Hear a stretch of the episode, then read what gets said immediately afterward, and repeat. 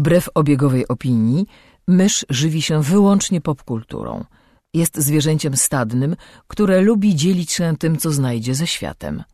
Jej naturalnym sposobem komunikacji jest przerywany śmiechem słowotok. Słuchacie podcastu Myszmasz.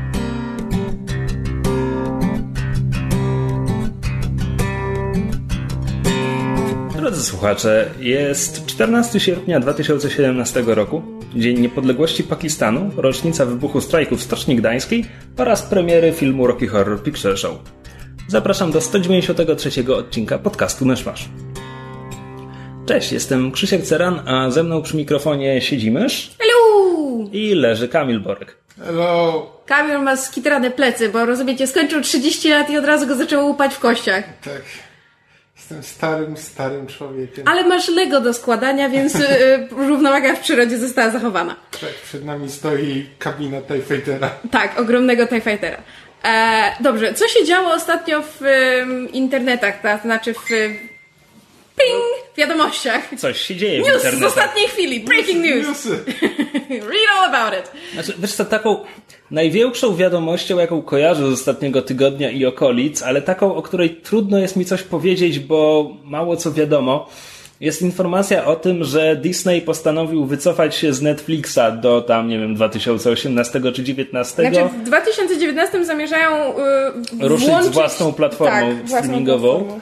Tak, przy czym od razu pojawiły się też zastrzeżenia, że na przykład dalej będzie trwała współpraca Marvelowo-Netflixowa, czyli że te seriale będą dalej powstawać, na to w końcu też Disney. E, też ktoś z Disneya powiedział bodajże, że, że zasadniczo to Gwiezdne Wojny też mogą zostać na Netflixie. Specjalnie jakby, mam wrażenie, że oni sami jeszcze do końca nie wiedzą, co, Znaczy, w takim razie obstawiałabym, że oni chcą tam przenieść wszystkie filmy animowane, z których część jest chyba dostępna na Netflixie i być może wszystkie swoje tam filmy, seriale i ten original productions typu tam High School Musicale i wszystkie pozostałe rzeczy, Defendants. no i kolejne, e, Descendants. That's what I meant. Def- Defendants, to Defendants. jest zupełnie, to jest serial prawniczy, który nigdy nie powstanie ze świata Marvela, gdzie Matt Murdock broni ludzi. Um, tak. e, Defenders są oskarżeni. To... No, tak, ale to w sensie Aha. seria jest o bohaterach, a Matt Murdock, bo nawiązuje do Defenders, których dzisiaj będziemy Tak, przedpremierowo tak, tak. omawiać. Zepsułeś mi segway. E, no tak, ale Disney, Disney e, wyskoczył jak Filip Konopis z własną platformą streamingującą i z Czy tego co Mam widziałam... wrażenie, że słyszałem, to znaczy, że gdzieś tam widziałem też odnośnik, że to dotyczy rynku amerykańskiego i że dla zagranicznych klientów nic się nie zmieni tak naprawdę, dla zagranicznych klientów Netflixa. No właśnie, Wiesz, to bardzo możliwe, że Wy, to, powiedzmy, że to jest takie, nikt nic nie wie. Jakby padła bardzo duża, szumna deklaracja i no i zobaczymy co wiesz, dalej. mogą zacząć po prostu od, od Stanów i zanim to przejdzie, wiesz, na globalne, to po, będzie tak jak, tak jak teraz, gdzie masz, wiesz, no, na przykład nie wiem, filmy stacji Stars są puszczane w Polsce na Amazon Prime. E, wiesz, tego typu dziwne, dziwne rzeczy, bo, bo po prostu jeszcze nie ma globalnej, globalnej sieci zrobionej No to, to, stacji. No to jest, że tak powiem, dziwne w dwie strony, bo czytam sobie na amerykańskich jakichś serwisach komentarze oburzonych ludzi, że kto będzie kupował e, co jak to się nazywa? CBS All Access, żeby oglądać Star Trek Discovery, a ja im odpisuję biedni Amerykanie, ja to będę miał na Netflixie. No właśnie. Znaczy, jeśli chodzi o ten, e, że tak powiem, em, rozłam, to znaczy to, że Disney chce się e, w jakiś sposób odciąć i stworzyć własną platformę, e, sygnały, które widziałam jakby od, od e, z internetów szeroko pojętych były raczej negatywne, to znaczy ogólny odzew ludzi jest taki pod tytułem Jezus Maria, ile my mamy mieć tych platform, nikogo nie stać na to, żeby się do nich wszystkich zapisać, czy wy naprawdę myślicie, że dla was to jest korzystne. I ja się z ludźmi zgadzam, bo w tym momencie jakby abstrahując od tego, że to, zakładając, że to jest tylko dla klientów amerykańskich, to nadal to jest, wiesz, to jest Netflix, Showmax, y, nie wiem, HBO, Hulu, y, Z moim zdaniem to będzie tak wyglądało przez kilka najbliższych lat, dopóki tam się, wiesz, sytuacja na rynku nie ustabilizuje, już będzie wiadomo, kto jest, wiesz, kto, e, kto rozdaje karty, a kto nie i wtedy firmy zaczną się po prostu łączyć i robić po prostu wspólne abonamenty, że będziesz po prostu płaciła raz i będziesz miał dostęp do, wiesz, do Amazona i do ja, Hulu i do... ja uważam, że teraz jakiś mądry startupowiec y, po, powinien teraz stworzyć firmę, która ci pozwala w jednym miejscu mieć skonsolidowane właśnie subskrypcje do wszystkich tych różnych telewizji, sieci, platform streamingujących, bo wtedy po prostu wchodzisz na nią i na przykład zaznaczasz, że w tym miesiącu chciałbym, nie wiem, płacić za HBO i Showmax, ale nie za resztę, w następnym za to i za to. Po prostu jedna platforma, tak jak masz na przykład te takie aplikacje, które ci hasła do wszystkich e, wszystkich miejsc w internecie ci skupiają, zrobić jedną taką po prostu apkę. Powinni, biorąc pod uwagę ile tych właśnie platform streamingujących i różnego rodzaju rzeczy związanych z subskrypcją, czy to na przykład jakieś, nie wiem, kanały na Twitchu, no bo też jakby e, platformy streamingujące tych takich jakby dużych firm to nie jest jedyne, co, do czego ludzie subskrybują. Ja na przykład oglądam niektóre rzeczy na Twitchu, jest e, Project Alpha, który jest em, łączoną tą inicjatywą Nerdista Geek and Sundry, filmy Legendary Pictures, więc jakby jest tego mnóstwo. Ktoś powinien się za to chwycić, bo, bo sądzę, że bardzo by to wielu ludziom życie ułatwiło. Właśnie takie z miesiąca na miesiąc zmienianie tego, co akurat ci jest potrzebne, zamiast za każdym razem odwoływanie subskrypcji u danego tego prowajdera, że tak powiem. W razie czego to ja poproszę 10% za wymyślenie pomysłu. Sama jestem zbyt leniwa, żeby to zrobić. Nie znam się na startupach, ale w razie czego pomysł kredyt Misza. Inne newsy? To był sygnał dźwiękowy oznaczający zakończenie segmentu newsowego. Znaczy były, wypłynęły zdjęcia i Entertainment Weekly wypuściło zdjęcia z e, Gwiezdnych Wojen. Ale czy mamy coś do po- opowiedzenia oprócz tego, że Pogs are the cutest and I want one? Film jeszcze nawet nie poszedł.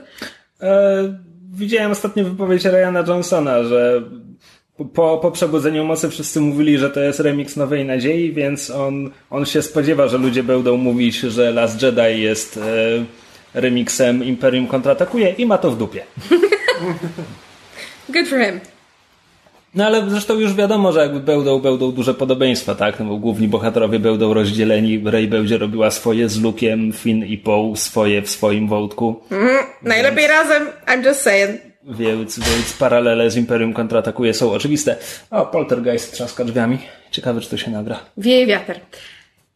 Moje, moje wierzchnie nie jest ciekawsze. Kwiaty pachną, ona mnie odepchła.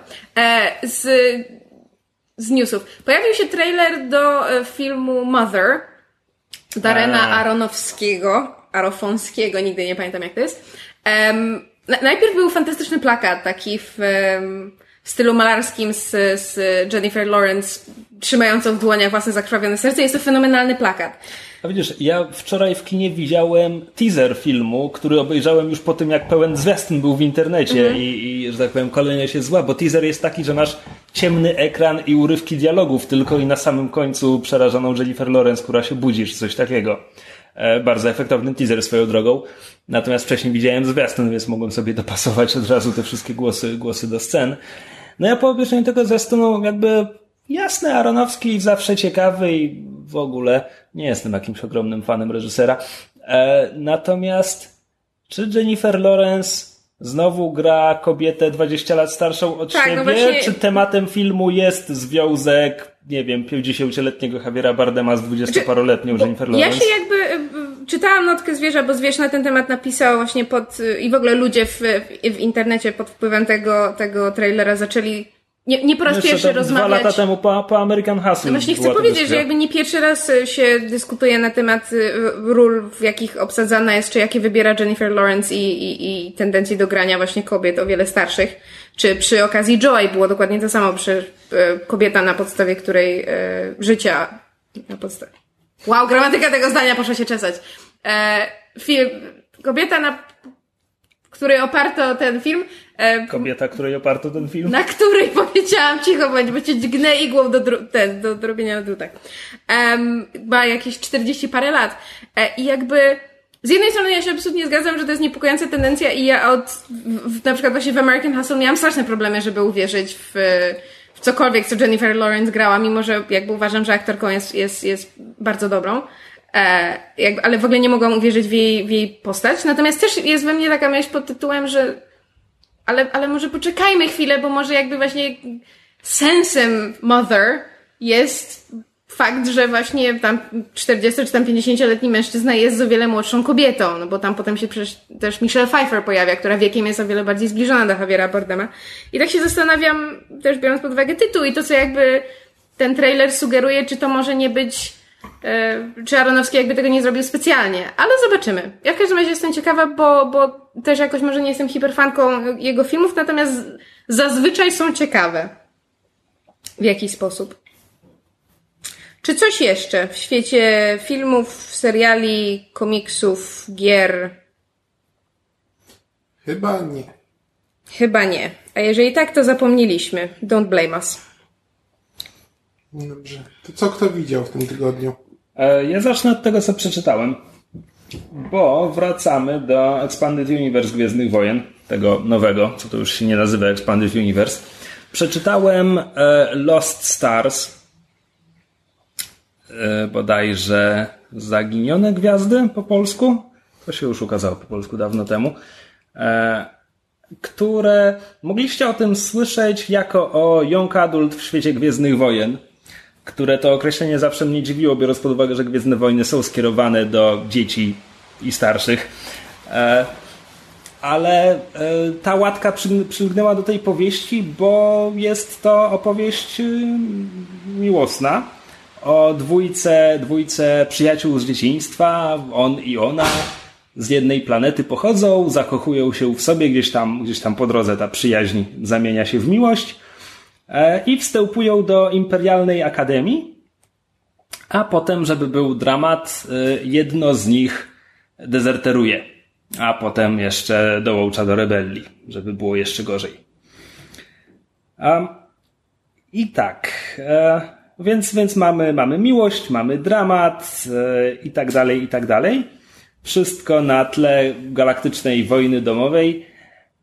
I jest to niezłe. To znaczy, absolutnie jest to najlepsza opowieść miłosna w świecie Gwiezdnych Wojen, no bo konkurencja jest żadna. W połowie przypadków kazirodcza. E, tak, również. Autorka nazywa się Claudia Gray, tak na marginesie, bo w końcu udało mi się to wygooglać. Um, jest to... E, um, tak, podoba, podoba mi się... Podoba, jeszcze raz. Podoba mi się to, jak tam nakreślono postaci. E, podoba mi się to, że mamy powieść skupiającą się na dwójce kompletnie nowych postaci. E, to jest powieść, która powstała już po, po tam. Nie, wcale nie. Chciałem powiedzieć, że powstała po Rogue One, y, co jest nieprawdą, bo ukazała się wcześniej, ale wpisuje się w ten, w ten sam trend wprowadzania odcieni szarości do tego mm. podziału na, na dobrych i złych, bo mamy dobrych ludzi po stronie Imperium, tu akurat nie mamy złych ludzi po stronie rebelii, ale mamy takie ogólne zastanawianie się, czy aby na pewno rebelianci dobrze robią i w ogóle. I mamy, mamy nazywanie ich terrorystami i tak dalej. E, bardzo ciekawe jest wnikanie w, w głowy tych, tych ludzi, którzy służą imperium i przedstawianie tego, jak oni racjonalizują takie rzeczy jak Gwiazdę Śmierci, zniszczenie Alderana, budowę drugiej Gwiazdy Śmierci, E, w paru miejscach to zostaje spłycone do takich niemalże prześmiewczych, że no tak, musieliśmy zbudować drugą gwiazdę śmierci, przecież nie chcemy, żeby terroryści wygrali. A, sure. Ale, w, ale w wypadku niektórych wątków postaci jest to bardzo takie obrazowe, może niezbyt pogłębione, ale takie bardzo dobre przedstawienie fanatyzmu. E, nie chcę za bardzo konkretnie o tym mówić, nawet nie mówię, która postać dołącza rebe do rebelii i tak dalej, chociaż po pierwszych stu stronach jest to oczywiste. E, ale mimo wszystko jakby losy tych, losy tych postaci czasami zaskakują, czasami idą po prostu dokładnie tak, jak się tego spodziewamy, ale czasami zaskakują. Um, więc mamy tu parę głównych bohaterów. On nazywa się Tain Kyrell, ona nazywa się Sayena Ri. Oboje są doskonałymi pilotami, bo w Gwiezdnych Wojnach musisz być doskonałym pilotem, żeby ktoś opowiadał o tobie historię. Jeśli nie jesteś Jedi. Jeśli nie jesteś Jedi, ale Jedi są doskonałymi pilotami, bo mają moc. No, oczywiście, tak. No. A jeśli mam jakieś e, zastrzeżenia co do tej książki, no to po pierwsze, poza tą parą głównych bohaterów, kurczę, jest tu dużo postaci, ale są potraktowane strasznie po łebkach. A szkoda, bo ich wątki potrafią być ciekawe. Niektórzy, niektórzy ich znajomi z Imperialnej Akademii mają potem, ich, ich losy są ciekawe i chciałbym, żeby to trochę pogłębiono. E, bohaterowie też jakby ocierają się co chwila o postaci znane, znane z filmów. Ale więc jakby jest tam masa postaci, ale poza parą głównych bohaterów to są wszystko statyści. Jakby, nie wiem, Mon Mothma, księżniczka Leia, nawet Vader i Tarkin, to są wszystko statyści w tej historii. E, drugie, chciałbym, żeby ta książka Chciałbym, żeby ona pokazała mi więcej świata Gwiezdnych Wojen, bo tak to mamy, mamy rodzinną planetę tej dwójki, Jelukan, to jest, o ile się orientuję, nowy świat i okej, okay, on jest fajnie opisany, ten, ale jak oni kończą dzieciństwo, to opuszczają tę planetę i tam potem wracają może raz. E, lecą do Akademii, ale Akademia jest na Korusant, no jakby znamy Korusant z filmów i w ogóle. A potem pomysł na ten film jest taki... Film? E, książkę pomysł na tę książkę jest taki, że oni są po obu stronach tej wojny, ale to jest dokładnie ta wojna, którą znamy z filmów. I to jest niemalże absurdalne w paru miejscach, gdzie masz, wiesz, tutaj jest scena z filmu, a tutaj tuż za kadrem, no nie załapali się do kamery, tu są nasi bohaterowie. A i to nie jest, ta, i to nie jest tak, że to jest jedna, dwie sceny w całej książce, tylko jakby cała powieść takie, że jakby mamy, mamy Gwiazdę Śmierci, Jawin, mamy e, pościg za Sokołem Millennium w Imperium kontratakuje, mamy bitwę o drugą Gwiazdę Śmierci na Endorze, E, mamy też takie wpisywanie postaci, że wie, że jak tam ktoś mówi do Tarkina Ser, przeanalizowaliśmy ich strategię i jest zagrożenie dla naszej stacji bojowej, no to z tej książki dowiadujemy się, że to jedna z naszych postaci wpadła na to, że jest to zagrożenie, tak? Albo jak w Imperium kontratakuje e, admirał Pied donosi Vaderowi, że w Lordzie Vader wyłączyliśmy im hipernapełt. No to tutaj to nasi bohaterowie wyłączyli im hipernapełt. I nie wiem, jakoś Mam bardzo stara, żeby to podpiąć. To znaczy, e, tylko że z tego nic tak naprawdę nie wynika, bo, bo nasi bohaterowie, ich losy są ciekawe, ale oni nie mają tak naprawdę wpływu na wydarzenia filmu. To nie, to nie jest tak, że nagle się dowiadujemy, że tam to, to właśnie, to nie jest to Rogue One, gdzie się dowiadujemy, że Mess Mikkelsen źle zbudował Gwiazdę Śmierci i dlatego ona no. wybuchła, tak? Jakby wpływ bohaterów na nową trylogię, na oryginalną trylogię tak, nie ma takiego znaczenia. Gdyby to było w Rogue One, to ci bohaterowie to byliby ci, którzy, którym Mas Mikkelsen kazał zbudować tę, e, ten błąd tak. w Gwieździe Śmierci. E, więc to, no to, to, jest, to jest po prostu pomysł na tę książkę. A... I okej, okay, tylko, że, tylko że przez to na przykład jeśli okej, okay, czysto teoretycznie, jeśli nie znasz Gwiezdnych Wojen i czytasz tę książkę, no to masz takie prześlizgiwanie się po wydarzeniach z filmu, które nie łączy się w jakąś większą narrację, tylko bohaterowie wpadają, jakby przewijają się przez te kolejne sceny. No ale znowu, jeśli ktoś nie zna filmów, no to raczej nie sięgnie po tę książkę. A... I ostatnie, co chciałem powiedzieć, właśnie mi umknęło. Szlak. Did you get the feels? A wiesz co, no, no przejmowałem się ich losem. Nie powiem, żebym się nie przejmował ich losem. Nie powiem, żebym się nie przejmował ich losem. Bardzo dyplomatycznie powiedziane, Krzysztof. Nie, y, ta książka mi się podobała. Jakby jest, podoba mi się że znowu, że jest czymś innym, tak? No ja przeczytałem kilkadziesiąt książek ze starego Expanded Universe i, i z paroma jasnymi wyjątkami, no to było wszystko rołbanie tego samego. E, więc, więc podoba mi się, że to nowe Expanded Universe jest jakby trochę bardziej zróżnicowane, przynajmniej, przynajmniej na razie. Zobaczymy, co z tego będzie dalej. E, a te Lost Starsy są bardzo w porządku. Mogę, mogę je polecić. Przepraszam, tak gadam, żeby nie było, żeby nie było ciszy w eterze, bo próbuję sobie przypomnieć, co jeszcze chciałem powiedzieć, ale obawiam się, obawiam się, że nic z tego umknęło, e, szansa minęła. Bezpowrotnie. Bezpowrotnie. Szlak. Tym optymistycznym akcentem. No, no to tylko tak, żeby podsumować. Tak, to jest historia miłosna, ale to jest historia miłosna, która rozgrywa się w świecie Gwiezdnych Wojen, więc mamy, mamy wojnę i w ogóle wielkie, wielkie emocje. Jest w porządku. Jest okej. Okay. Jakby widziałem opinię, że wow, to najlepsza książka z tego nowego kanonu i okej, okay, no ja na razie czytałem trzy książki z nowego kanonu i no Traun podobał mi się bardziej. Ale Tarkin był żenujący, więc tak. E, dobra, niech ktoś mi powstrzyma, bo ja będę tak gadał i gadał i nic nie powiem. Co ja mogę powiedzieć o filmie? E, jakiś czas temu oglądałem na, na Netflixie. E, jest film bez polskiego tytułu I don't feel e, at home in this world anymore. Strasznie długi tytuł. W którym gra Elijah Wood i Melanie Linsky. Tak, Elijah Wooda wszyscy znają, Melanie Linsky e, grała w dwóch i pół, ale tam jej nie widziałem, a poza tym w Togetherness, e, gdzie była świetna. Tak, braci Duplas. E, tak.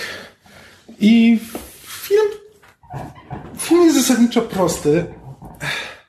Bo historia właśnie opowiada o właśnie dziewczynie właśnie granej przez Melanie Linsky, która zostaje, kto, ktoś jej się włamuje do domu i kradnie jej tam laptopa i kilka różnych innych przedmiotów. E, no i ona idzie z tym na, idzie z tym na policję, ale policja, no, jakby spisuje raport, ale jakby daje jej do zrozumienia, że zasadniczo i tak nic nie zrobią z, e, z tą sprawą. Mm, jakby a ponieważ ona już wcześniej miała wrażenie, że jakby cały świat jest pełen ludzi, którzy, którzy, którzy w ogóle nie, nie patrzą na innych, nie dbają, nie dbają o, że tak powiem, jakby wspólne dobro i o społeczeństwo i tak dalej, tylko wszyscy, e, wszyscy tylko e, grają dla siebie, nikt na nikogo nie zwraca uwagi, no to jest ta ta kropla, która przypełnia czarę goryczy i ona postanawia, że ona sama znajdzie tych, e, tych złodziei e, i odzyska, i odzyska swoje rzeczy. Jakby bardziej chodzi o samą ideę niż, niż same rzeczy. I ona po drodze, po drodze spotyka właśnie Elijah Wooda, który jest jej sąsiadem, e, który jest takim nerdem, który próbuje bardzo udawać e, twardziela, ale jakby jego udawanie twardziela opiera się głównie na, na tym, co widział w filmach.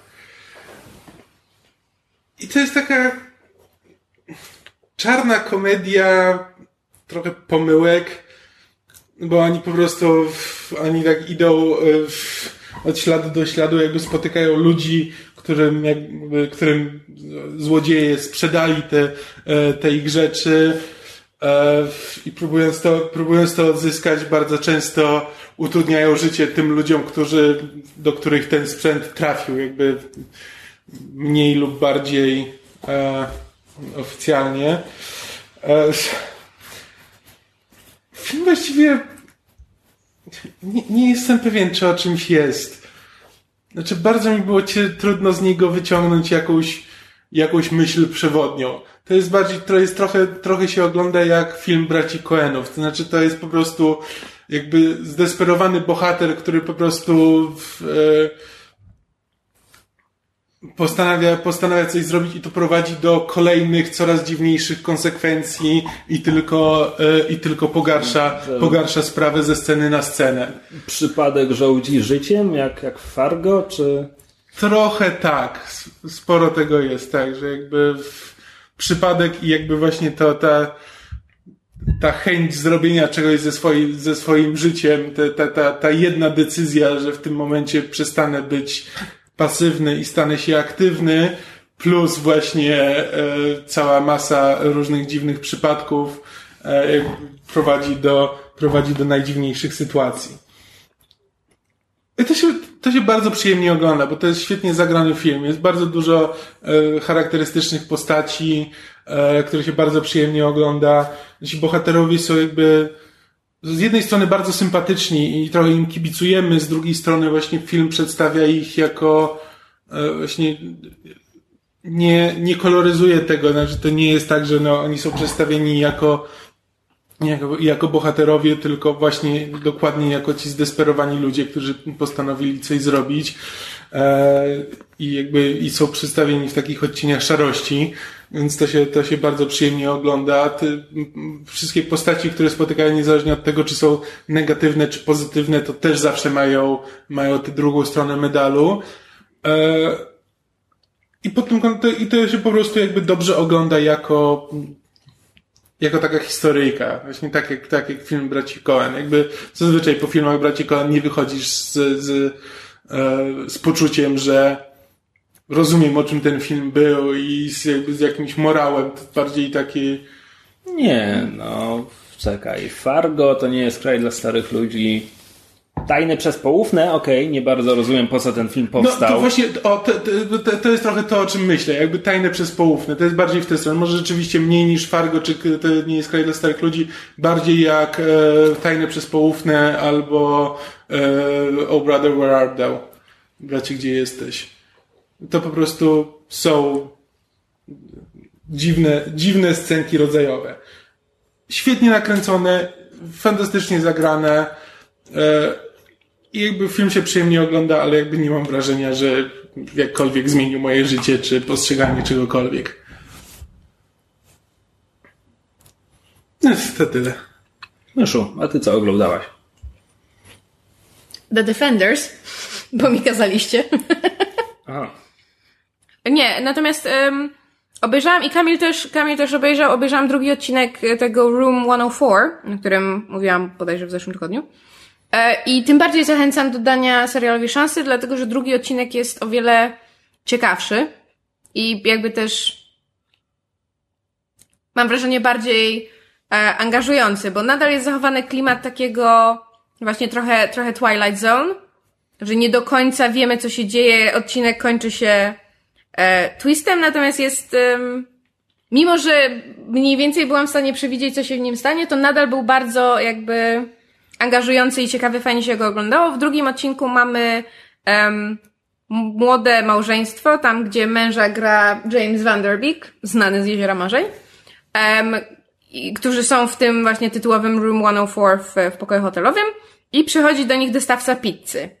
No i ten, ten mąż nie ma, nie ma czym mu zapłacić, więc wybiega do bankomatu, a żona zaczyna podrywać tego dostawcę pizzy. No i potem ten mąż wraca, no i oczywiście zaczynają się dramaty, bo między małżeństwem się nie układa. Ten dostawca pizzy przez przypadek, że tak powiem, wszedł w sytuację bardzo skomplikowaną. Tak, jakby nie, nie wiemy, czy to jakby, czy, y, czy ta, takie jest wrażenie, że może ta, albo ta para jest kompletnie walnięta, albo pogrywa jakąś, w jakąś dziwną gierkę z tym, z tym dostawcą i tak próbujemy się zorientować, że właściwie o co w tym chodzi i kto tu, kto tu rozdaje karty i kto czego, kto czego od kogo chce.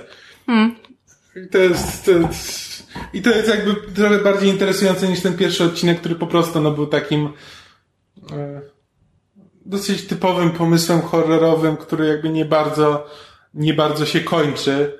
Te, te, ten drugi odcinek ma zdecydowanie bardziej konkretne i mniej ambiwalentne, ambiwalentne? Nie, takie wieloznaczne, wow, mniej wieloznaczne. E, Bardziej jednoznaczne. tak. Tłumaczę, proszę. Państwa. Wordsmiths, motherfucker. E, No i tak, i po prostu przyjemnie się ogląda dla tego klimatu, e, Tak, klimatu poza tym tej to ma, dziwności. to ma króciutkie odcinki, bo to ma chyba 20, Tak, to jest- 20-parominutowe odcinki. No, prawie pół godziny, no, Mm. takie 28-29 minut. E, więc tak, jakby to, i to jest, i to jest jakby idealne, idealna długość dla tego formatu. No, że tak naprawdę nawet gdyby to było 20 minut, to też bym się nie obraził. Ale to są właśnie takie, takie szybkie, szybkie historyjki, tak jakby się czytało... Etiutki. tak, tak, tak jakby się czytało po prostu opowiadanka, e, takie thrillerowo-horrorowe. W każdym razie bardzo zachęcamy, po dwóch odcinkach jest, jest ciekawie i czekamy na, na następne Jeśli robimy takie aktualizacje seriali, o których już mówiliśmy, aktualizacje. Ding! to ja chcę tylko króciutko powiedzieć o grze o Tron, bo mówiliśmy o niej w tydzień temu, po czym dzień po nagraniu pojawił się czwarty odcinek, który jakby e, zaspokoił moje oczekiwania, kiedy mówiłem, że te trzy odcinki nie dały mi żadnych takich scen, za które tak bardzo lubię grę o Tron. Nie mówię tutaj o 10 minutach smoków, e, ale wcześniej w Winterfell było mnóstwo fajnych scen i nie wiem, Arya i Brienne i w ogóle. Także, także czwarty odcinek nagle przekreślił wszystkie te moje zastrzeżenia, które dotąd miałem do tego sezonu. Więc to Ja jest super. mam nadzieję, że to jest zawsze w każdym sezonie gry o Tron pierwszych kilka odcinków to jest rozstawianie pionków. Więc mam nadzieję, że już pionki są rozstawione i teraz przechodzimy do... Ale nie tylko w grze o Tron, bo to jest też mój, jeden z moich argumentów do, do Defenders. No ale to za moment. Czy od razu przechodzimy? Właściwie, no bo ja, ja już nie mam nic innego. Ja też już nie mam. A czy ty byłeś w kinie jeszcze po drodze? Mroczna wieża, wiedziałem, że coś jeszcze There you mam. go. Okej, e, ha, czyli to jednak jest film, o którym człowiek przestaje myśleć po wyjściu z kina. To znaczy, nie, bo, no bo wczoraj jak wyszedłem z kina, to wam pisałem, że, że należę do tych 18%, y, którym się podobało, tak? 18% pozytywnych recenzji na Rotten Tomatoes. Um, biorąc pod uwagę ba, bardzo chłodne przyjęcie tego filmu, spodziewałem się, że będę tam po prostu cierpiał na, na widowni. A tymczasem, znaczy przede wszystkim to jest film, który mnie zaskoczył. Może dlatego, że on chyba nie miał najlepiej poprowadzonej kampanii marketingowej. Bo na przykład ja wiedziałem, że tam będzie młody chłopak. Ja nie miałem pojęcia, że on będzie głównym bohaterem filmu.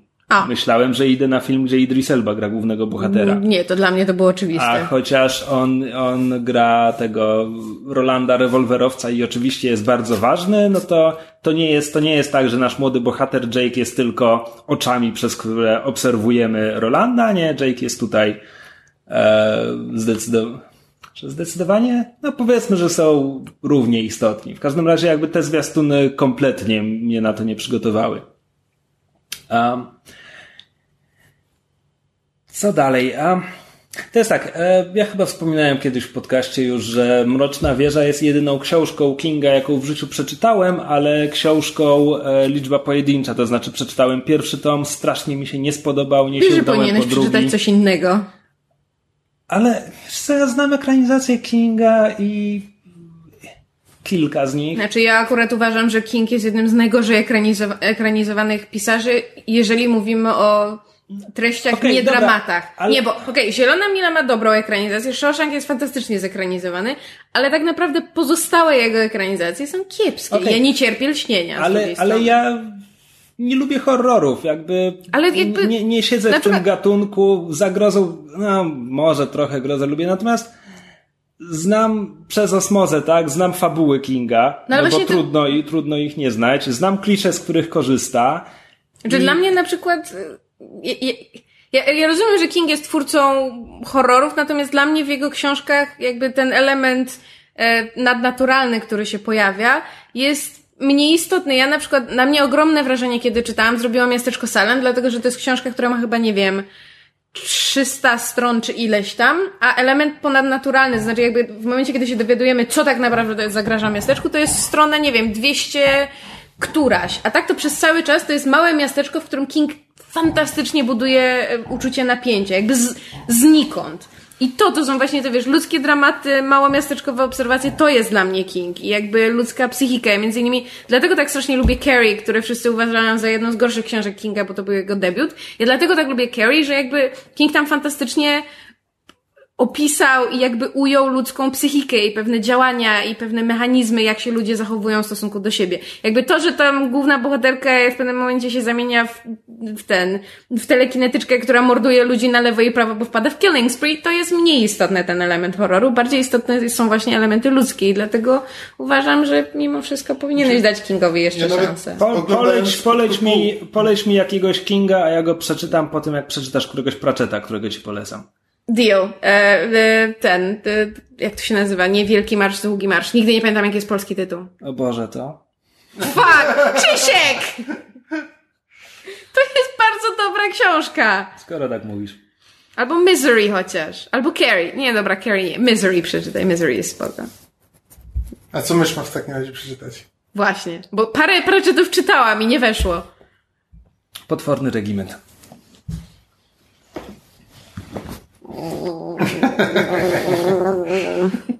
Znaczy, ja tylko chciałem powiedzieć, że jakby one, oglądając pod kopułą, które jakby szybko, yy, że tak powiem... Ale to też nie jest dobra ekranizacja.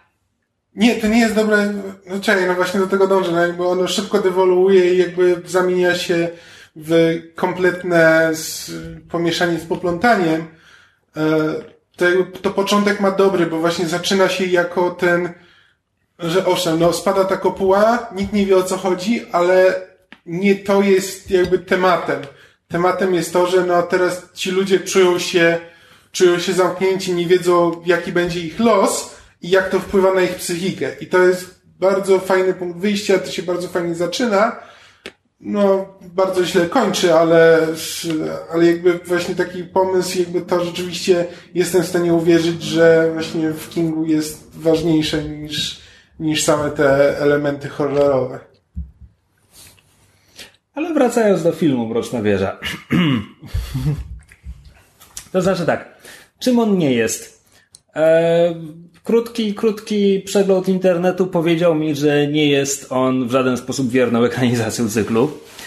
E, twórcy deklarują, e, twórcy deklarują, że to jest tak jakby trochę kontynuacja cyklu, bo w cyklu w Mrocznej Wieży w pewnym momencie, a może nawet w samym finale na ostatnich stronach ostatniej części, nie jestem pewien, pojawia się idea cykliczności losów świata. Roland się orientuje, że on już wielokrotnie odbywał swoją wielką podróż do Mrocznej Wieży i wielokrotnie już toczył te same walki i tak dalej, i że to jest kolejny raz po raz po raz po raz i film ma nam pokazywać ten jakby następny obrót tego wielkiego koła, który, do którego dochodzi po wydarzeniach z cyklu książkowego. No więc ja widziałem te wypowiedzi twórców z filmu, to dla mnie absolutnie nie wynika w żaden sposób. Um, więc e, tak. E, Aha, samolot poleciał? Już, już można dojść. O! Hayao Miyazaki nie potrafi zostać na emeryturze. A to już wczoraj było wiadomo. Ja to teraz dopiero zobaczyłem. Ja się tam cieszę. E, więc czym ten film właściwie jest? Ten film właściwie jest bardzo typową opowieścią o młodym człowieku, młodym chłopaku w tym wypadku, który trafia do magicznego świata. W sensie to jest, powiedziałbym, urban fantasy z tego, co tam Sapkowski, jak pisał rękopis znaleziony w spoczej jaskini, wydzielał z urban fantazy gatunek, w którym ktoś wpada do magicznego świata, albo magiczny świat wpada do, do zwykłego. Tak? No to o to tu chodzi. Mroczna wieża rozgrywa się w multiversum. Jest, jest Ziemia, kluczowa Ziemia, i są różne inne światy. Jake jest z kluczowej ziemi, z Nowego Jorku, Roland jest ze świata pośredniego, przez który można podróżować do mnóstwa innych światów. E, Mroczna Wieża jest również e, cyklem, w którym, w którym mamy chyba jasno powiedziane, że wszystkie e, rzeczy Kinga rozgrywają się albo w jednym świecie, albo w jednym wieloświecie. Nie tylko jego, bo Joe Hill też wplótł swoje książki w to tak. multiversum. W związku Syn Kinga. W filmie to nie jest bardzo wyraźnie powiedziane, jak tam się wpatrujesz, ale znowu to są rzeczy, które ja wiedziałem zanim poszedłem do kina. Jak się wpatrujesz, no to się okazuje, że psychoterapeuta ma, ma zdjęcie tego hotelu z lśnienia. Gdzieś hmm. tam, gdzieś na czwartym planie pojawia się sylwetka Pennywise'a podobno. A główny sposób, w który, w który, w który film przekazuje, że hej, kombinujcie, e, to to, że Jake oczywiście jest dzieckiem z darem, urodził się z darem, bo to ekranizacja Kinga. I ten dar jest tutaj nazywany po prostu lśnieniem. Więc, o, proszę.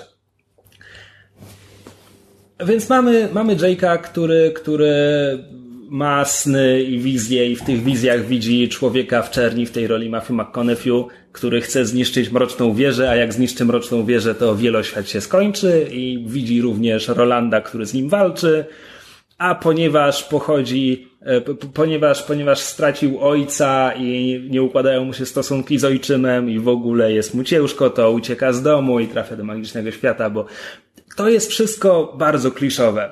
Zwłaszcza ten pierwszy akt filmu, dopóki, dopóki siedzimy w Nowym Jorku i obserwujemy tylko, co się dzieje z Jake'iem, to są po prostu wszystkie klisze o, o sierotach lub półsierotach, które, które można wtłoczyć w, nie wiem, 15-20 minut filmu. Natomiast kiedy Jake już trafi do, do świata pośredniego, film zaczął mnie interesować nie samą swoją fabułą, bo on pozostaje, on pozostaje kliszowy aż do końca. Jedyne czego unika, to nie jest taka typowa droga bohatera. Jakby to nie jest, to, to, to Jake nie jest kolejnym Luke'em Skywalkerem, tak? Mm. Ale z drugiej strony inne klisze się sprawdzają, tak? Roland, Roland jest tym zbawcą, ale niechełtnym, bo miał ciężkie życie, ale, ale jak pozna Jake'a, to Jake sprawi, że w nim na nowo zapłonie ta iskra optymizmu i idealizmu i tralala. Matthew McConaughey, jego człowiek w czerni jest zły, bo jest zły, to znaczy on, on chce władać światem, znaczy chce go najpierw zniszczyć, znaczy bo jak, bo jak on zniszczy mroczną wieżę, to do wieloświata przyjdą potwory. Pal 6, że potwory już tam są, bo się przedostają przez jakieś mniejsze wyrwy.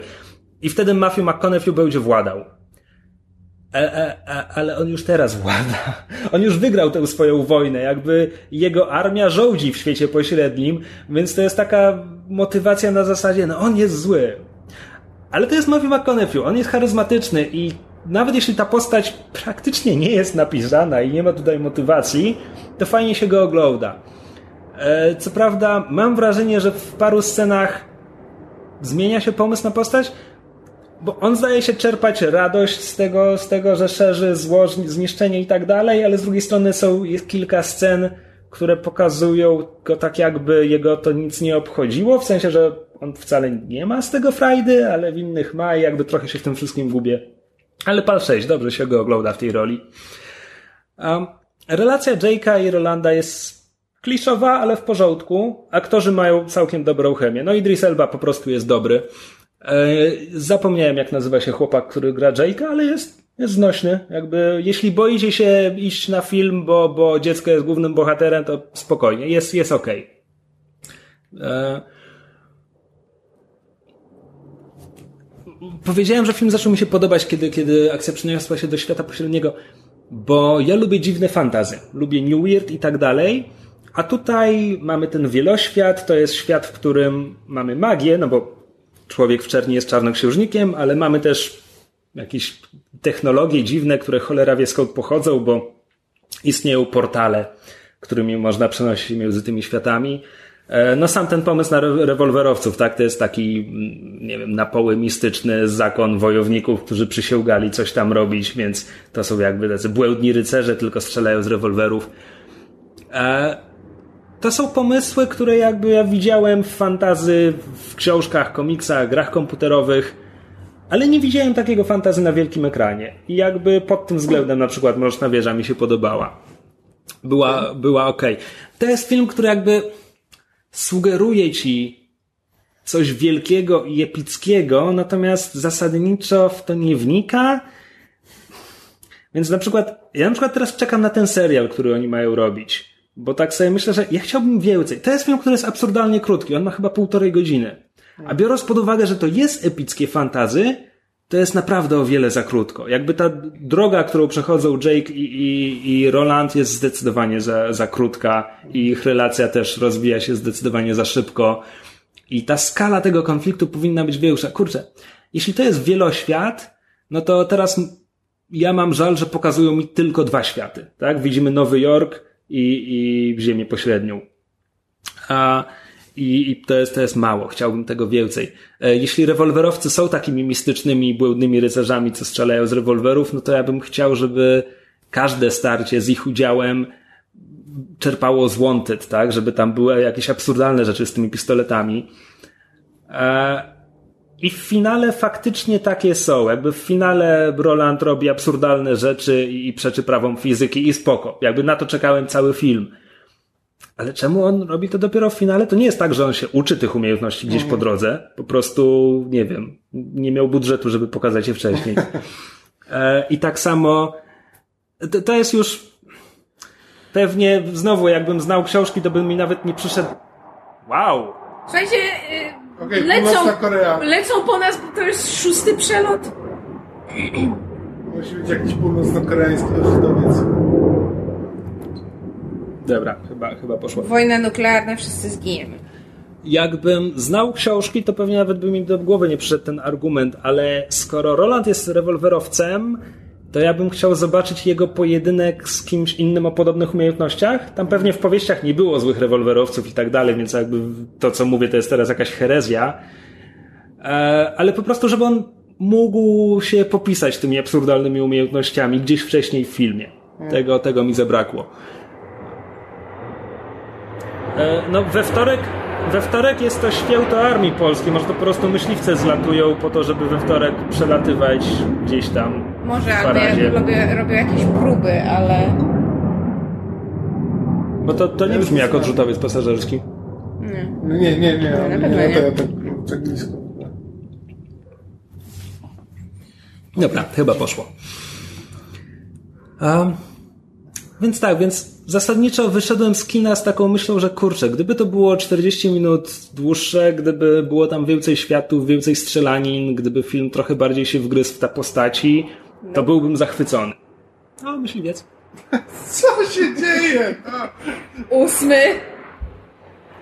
czy, czy im się tak bardzo nie podobała Mroczna Wieża, że nie pozwalają Krzyśkowi mówić czegokolwiek pozytywnego? Możemy zamknąć balkon, ale to niewiele da. Piloci nie lubią Kinga. E, tak, i jest to film, który owszem jest bardzo kliszasty. Kliszasty? E, Matthew McConaughey, on jest złym czarnoksiężnikiem, ale jest też jednocześnie pokazany trochę jak taki typowy hollywoodzki bad guy, który ma zaplecze, gdzie ma swojego hakera, który mu pomaga. Znaczy to nie jest dosłownie haker, ale to jest jego techniczny. A teraz uważajcie, gra go Frank Kranz. O, nice. Więc, więc od razu mamy Tofera z Dollhouse'a, czy w zasadniczo to wciąż jest ta sama postać, co, co, co jakkolwiek się nazywał w domu w głębi lasu.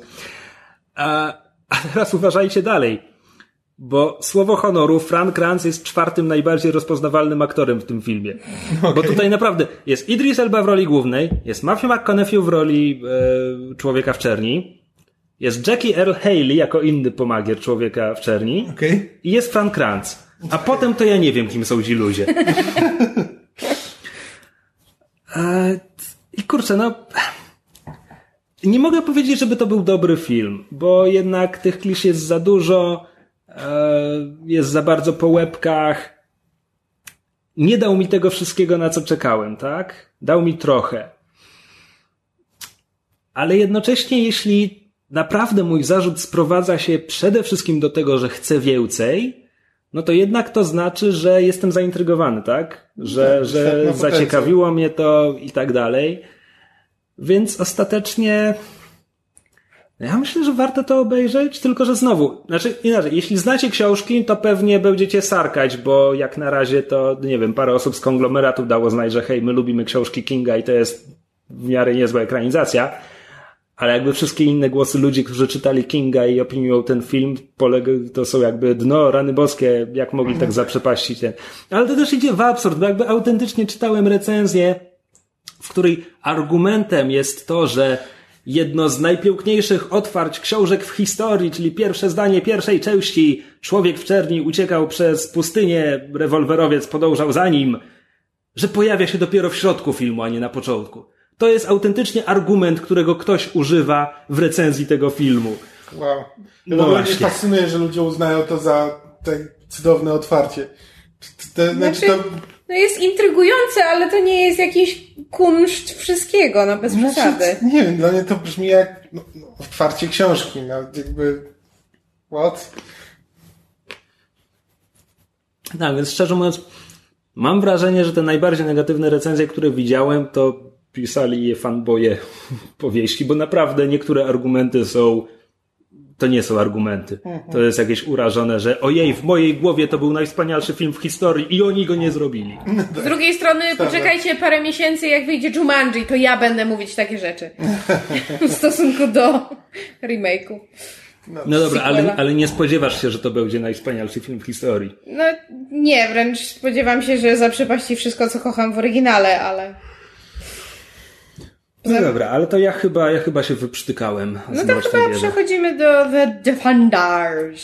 The Defenders. The E, Defenders. Dzięki uprzejmości serwisu Netflix mogliśmy obejrzeć połowę serialu, czyli cztery, pierwsze cztery z ośmiu odcinków. Tak. E, podobnie jak połowa internetu, która robiła te podsumowania i opinie i recenzje miesiąc temu. Ale my robimy to teraz, no bo hej, premiera w piątek, więc będziecie na bieżąco. Tak jest. A poza tym nie mieliśmy wcześniej czasu obejrzeć. Śmy. Śmy. Śmy, ja, mysz i mój majestat. bo pracowaliśmy, ja i mój majestät. Śmyszy nie miały czasu. Śmyszy nie miały czasu, tak. Śmy, szmy. E, dobrze, to ja bym chciała nawiązać do tego, co wspomniałam, kiedy żeśmy aktualizowali grę o Tron. To znaczy, e, i po mnie tak naprawdę te cztery odcinki, właściwie pierwsze trzy odcinki spłynęły w większości. To znaczy, Kamil świadkiem, że po pierwszych dwóch przyszłam i powiedziałam, eee. Po czym dopiero tak naprawdę czwarty zaczął wszystko zazębiać i w czwartym poczułam takie, okej, okay, to teraz, teraz macie moją uwagę.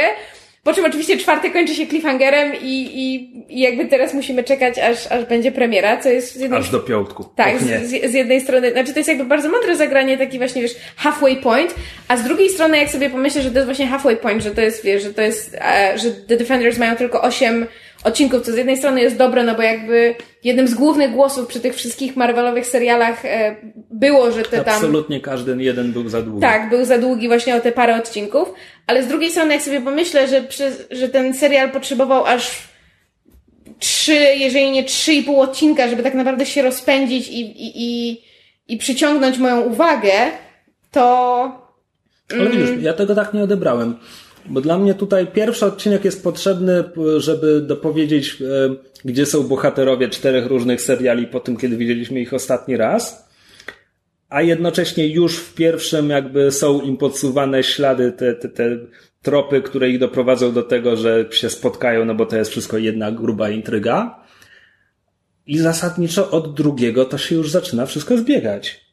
Tak, ale jakby ja konstrukcyjnie rozumiem, dlaczego te, te odcinki toczą się tak, jak się toczą i rozumiem, że pierwszy musi nam przypomnieć, gdzie ostatnio byli bohaterowie i musi jakby zacząć im dawać wskazówki. Ale mam też takie wrażenie, że biorąc pod uwagę, jak oni się ostatecznie spotykają w tym trzecim odcinku, to znaczy po prostu wszyscy trafiają w jedno miejsce w tym samym czasie niechcący i każdy tam trafia, bo, bo jeden tam znalazł jakąś wskazówkę gdzieś tam, drugi się dowiedział, trzeci zrobił research, czwarta zrobiła coś tam, to jakby to są rzeczy, które równie dobrze mogliby zrobić wcześniej i byłyby jakby Moim zdaniem one były niepotrzebnie przeciągnięte w czasie i niepotrzebnie skomplikowane, zanim oni, zanim każdy z nich osiągnęło tę jedną kluczową informację, która doprowadziła, że się ostatecznie spotykają. Ja nie mówię w, jakby w świecie realnym serialu, tylko mówię z konstrukcyjnego punktu widzenia. Ja widzę, co twórcy, przynajmniej wydaje mi się, e, że widzę, co twórcy próbowali zrobić. I get it. I'm not a fan. Czy, mam podejrzenie, że tam jest znaczy nie, już kurde, teraz się orientuję, że tak słabo pamiętam, co się działo w tym serialu, bo tym e, trochę nieuważnie go oglądałem, prawda mówiąc. E, ale no tam, moim zdaniem, tam ktoś działa za kulisami, żeby ich zebrać razem. Do, poproszę się mylę, ale tam się nie wiemy, kto, e, kto Jessica Jones mówi, żeby nie tykała tej sprawy. Wiemy. Czy wiemy? Wiemy już? Wiemy. A. Jakby ten... Coś, to się wyjaśnia. Tak. Nie, nie możesz tego powiedzieć, Myszu, mamy nie, podpisany nie, papier, nie, że... Nie mogę powiedzieć, no ale i, i, i, znaczy mi też to chwilę zajęło, ale tak, wyjaśnia się. No, mówię, jakoś... Niestety oglądałem ten serial robiąc coś innego, bo nie bardzo miałem czasu. To znaczy, powiem wam, co, co mi ten serial uświadomił. Uświadomił mi tak, że ja tak naprawdę nie lubię tych bohaterów, co mnie bardzo smuci do żadnego tak naprawdę nie żywię sympatii, co jest dla mnie o tyle dziwne, że ja nawet biednego Daniego chciałam bronić po, po tym nieszczęsnym Iron Fistie i, i broniłam tego jego y, sztiku pod tytułem jestem biednym, białym, bogatym chłopczykiem, który chce uratować świat, ale nie, nie umie, ale się stara i nikt mnie nie rozumie. Próbowałam tego bronić, ale teraz jak, jak, jakby, jak zobaczyłam tych bohaterów właśnie w tych odcinkach, kiedy oni się jeszcze nie spotkali, czyli kiedy właśnie mamy przypomnienie, co kto ostatnio robił, to ja tak naprawdę nikogo nie lubię. E, każdy jest na takim etapie, że mam ochotę nimi potrząsnąć i powiedzieć ocknij się. Być może to jest specjalnie.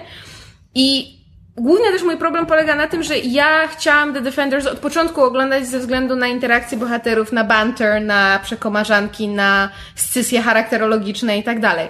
I fakt, że musiałam czekać pół serialu, żeby to dostać. No przecież czekaj.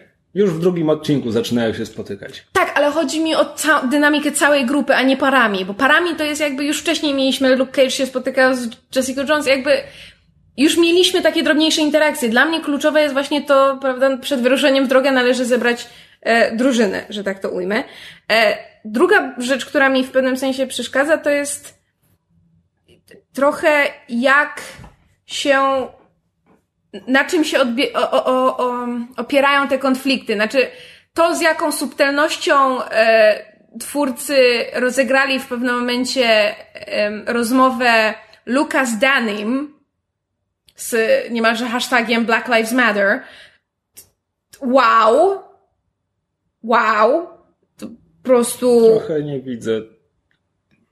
Znaczy. znaczy, nie bardzo wiem, jak inaczej tych dwóch bohaterów miałoby ze sobą rozmawiać w ich serialowym wcieleniu. Wiesz co? Nie wiem, po prostu mam. Może to jest też kwestia tego, wiesz, y,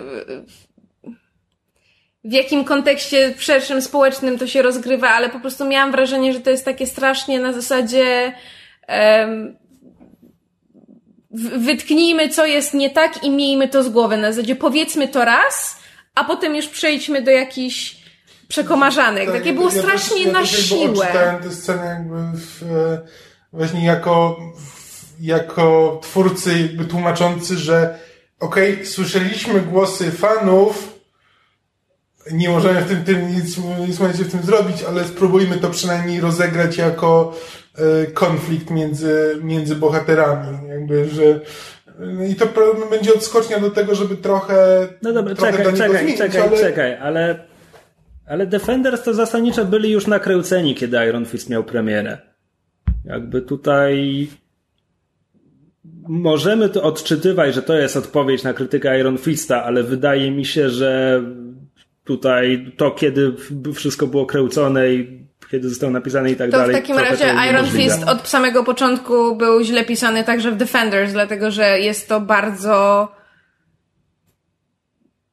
bardzo ham-fisted. Znaczy jest bardzo nachalne i takie tak wykreujmy Daniego na tego białego, bogatego dupka i potem go skonfrontujmy z tą najwłaściwszą znaczy, postacią, żeby mu to wytknąć. Znaczy, to, to, po pierwsze jakby, e, jakby głosy o, o tym, jaki jest problem z Danim e, jakby pojawiają się przed premierą serialu i to jakby e, to niekoniecznie ten. Po drugie, nawet jeśli większość serialu była nakręcona, to nie cały, a dokręcenie takiej sceny to jest jakby żaden problem. Nie wiem, no po prostu takie, takie miałem wrażenie, no, że jakby dobra, nie, po prostu, po prostu... bardzo, bardzo mocno jakby porusza wszystkie, wiesz, znaczy... wszystkie takie punkty po prostu jakby checklistę, co... Znaczy, ja się po prostu w momencie tej sceny autentycznie roześmiałam i Kamil się pyta co, a ja mu mówię, no wiesz, ta scena między tym a tym, a Kamil mówi, wiem, też tak myślę. Znaczy, jakby, no... Nie, okay. znaczy... Ja tak nie myślę. To, znaczy, to nie jest tak, że mi się ta scena nie podobała. Jakby mam wrażenie, że, e, że ona właśnie między innymi po to powstała. E, przy czym to nie znaczy, że ona nie, nie, nie była potrzebna i że nie jest interesująca. Jakby ten konflikt między e, Danim i... Okej, okay, to co krytykujesz w tym momencie? To znaczy, co ci w niej przeszkadza? Że to, jeśli jest być... interesująca i jest potrzebna, to co jest w niej złe? Że mogła być lepiej napisana. Okej. Okay. E, nie no, że jest po prostu tak jakby... Znaczy, momentami po prostu mam wrażenie, że nie słyszę głosu Luka Cage'a, tylko po prostu tłumaczenia e, twórców. No dobrze, ale, ale to... też Luke Cage jest trochę niekonsekwentnie pisany między Jessica Jones, Luke'em Cage'em i, i samym Defenders. To, to jest postać, która się w ogóle Luke z Jessica Jones i Luke z e, Luka Cage'a to, to są trochę różne postaci. No tak, to zdecydowanie. I to, Tutaj... I to nie jest jej naturalny rozwój. A propos, to mnie prowadzi do czegoś, bo, bo mówicie, że pierwszy odcinek jest po to, żeby przypomnieć, gdzie ostatnio widzieliśmy bohaterów. Tyle, że nie. Ty to powiedziałeś. Ja to powiedziałam. Już to powiedziałem. Ty, ty, tyle, że nie, bo, bo jak tak na to spojrzeć, to Defenders pod, Chociaż nie, pod względem, też to powiedział. To powiedziałeś. Pod względem, e, ale po to, żeby to przekreślić później. E, bo pod względem charakterologicznym, to w punkcie, w którym zaczynają się Defenders, tylko Jessica jest jakby, rozpoznaje w niej tę postać, którą była na końcu swojego pierwszego sezonu. Bo, okej, okay, Dany on nie bardzo ma jakikolwiek charakter, więc mniejsza o niego.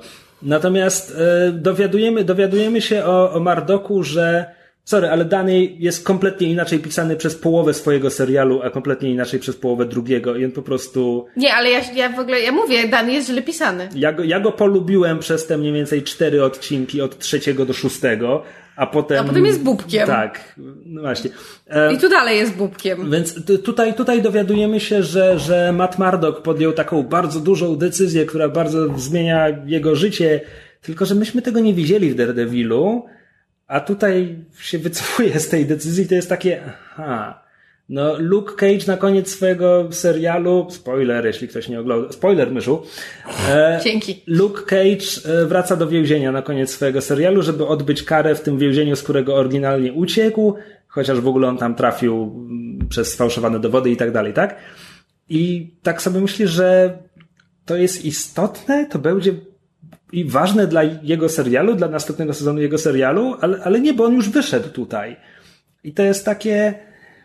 Ja wiem, że oni w Defenders musieli się spotkać, tylko że połowa tych postaci kończyła swoje seriale w punkcie, w którym to nie był moment, żeby oni się spotkali. Jakby mój argument w tym momencie jest taki, że Defenders powstali za wcześnie. Znaczy, ja, ja w ogóle też próbowałam rozkminić właśnie niektóre, jakby, zastanawiam się, ile czasu mi, minęło pomiędzy końcami wszystkich poszczególnych pojedynczych seriali, a, początkiem The Defenders, dlatego że momentami mam wrażenie, że albo one się musiały, te pojedyncze seriale, toczyć jednocześnie, a w takim razie twórcy zbyt kiepsko albo zbyt subtelnie dawali sygnały, że pewne rzeczy dzieją się jednocześnie. One nie mogły się toczyć jednocześnie, bo masz e, Claire, której historia jest ciągła. No właśnie, Każdy ale to w takim razie serial- Na, na podstawie wątku Claire widzimy, że to się wszystko dzieje jedno po drugim, tak jak seriale wychodziły. Tak, ale w związku z tym mam wrażenie, że The Defenders słabo zarysowują, ile czasu minęło u kogo.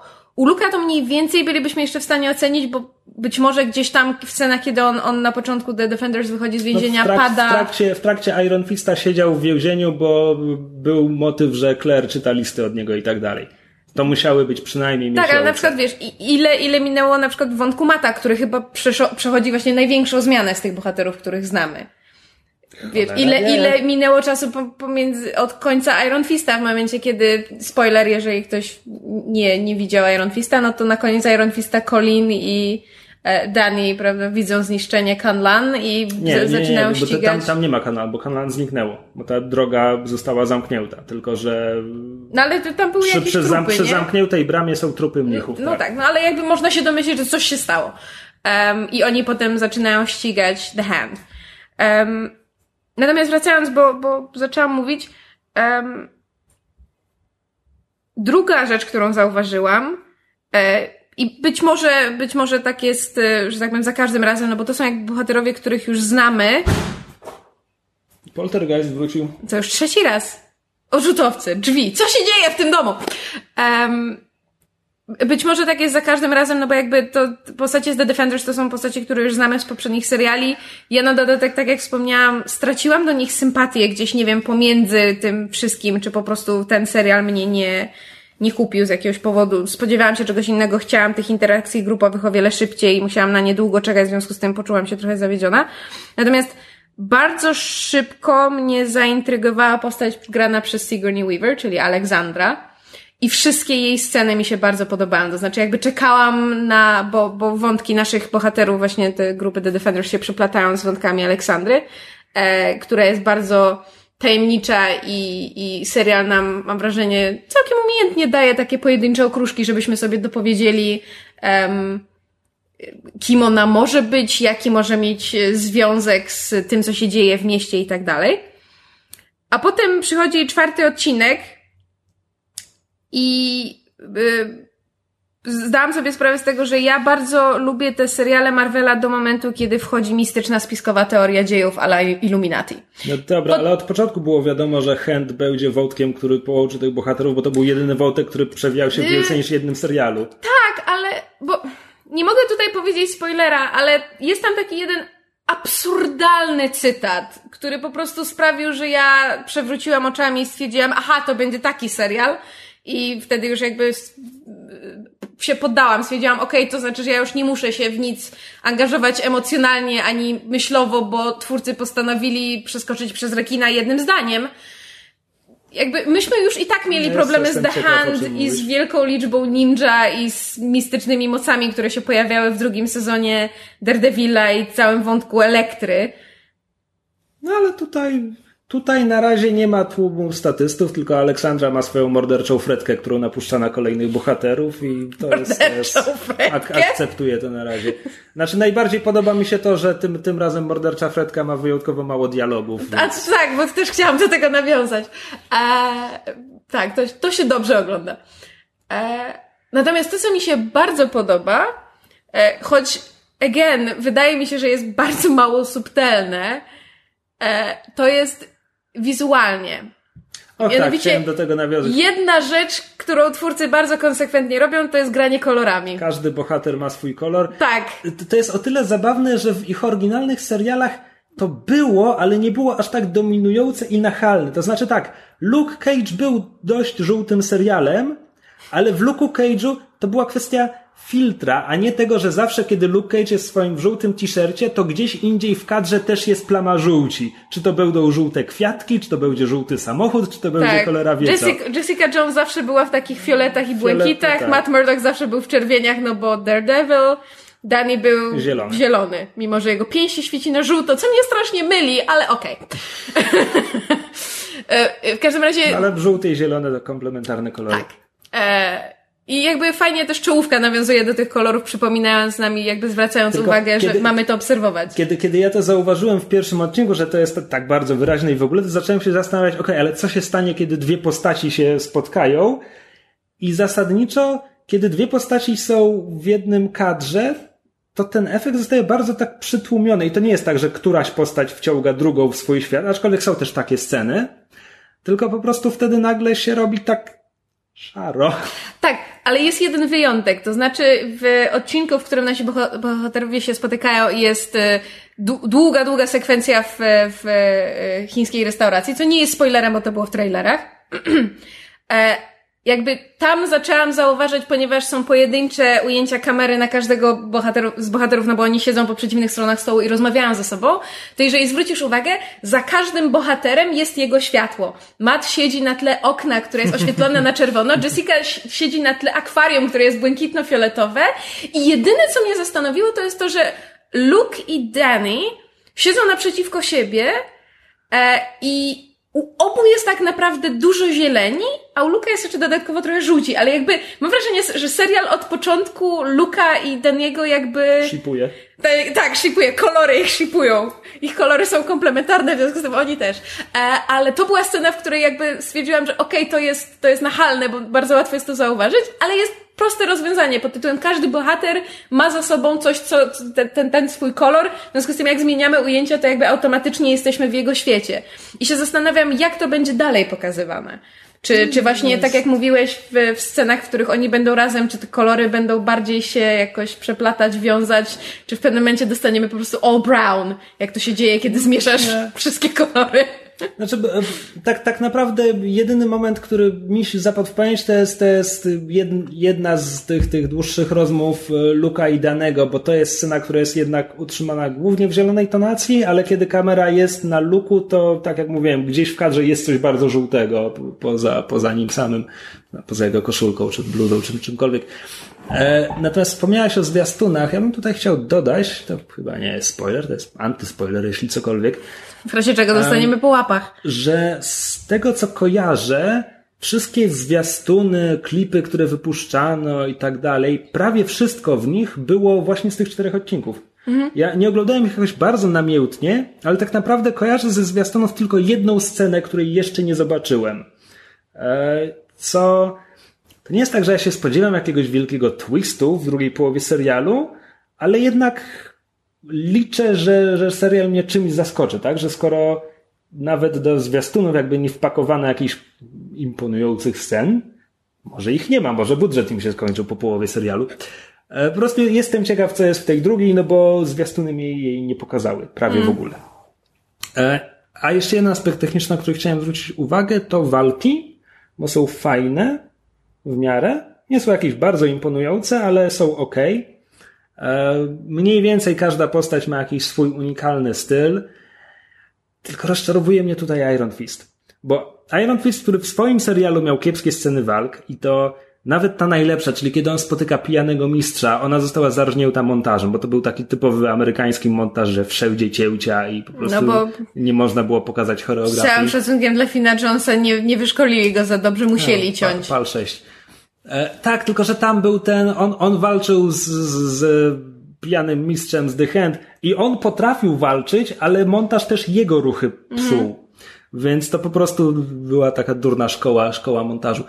Um, natomiast w, w, paru lepszych momentach e, Finowi Jonesowi dawali takie ruchy zapożyczone ze wschodniego kina akcji, gdzie on się ruszał jak woda, trochę jak Bruce Lee, takie uniki miał. I ja bardzo liczyłem na to, że oni pójdą w tym kierunku, żeby pokazać, że on się uczył mistycznego azjatyckiego kung fu i że będzie miał ruchy właśnie, nie wiem, z filmów Wuxia albo, albo z hongkońskiego kina kopanego. Nie. A tego nie ma i on jakby walczy zasadniczo tak samo jak Daredevil i to no to, to mnie boli. To znaczy, jest jakaś taka zaprzepaszczona okazja straszna. Ja się z tym zgadzam, a z drugiej strony właśnie, wiesz, tamte jakby nie, nie, nie wiem, czy jak to nazwać korelacją, czy jakby związek y, stylu walki Mata i Iron Fista, no jakby serial tłumaczy, dlaczego oni mogą podobnie walczyć, ale jakby ja rozumiem, że tak, wizualnie... Ale, ale, ale, mi chodzi o to, że jakby, bo Daredevil też nie, wa nie walczy jak e, mistrz kung fu z kina kopanego lat 70., tak? A liczyłem na to. Czy zaczął padać deszcz? Tak. Fantastycznie. E, ten odcinek sponsorują dźwięki tła. Jeszcze Jesus! Brak... Deszcz się obraził, zaczął mocniej padać. Wiesz, wiesz, czego nam brakuje? Pieśni wielorybów.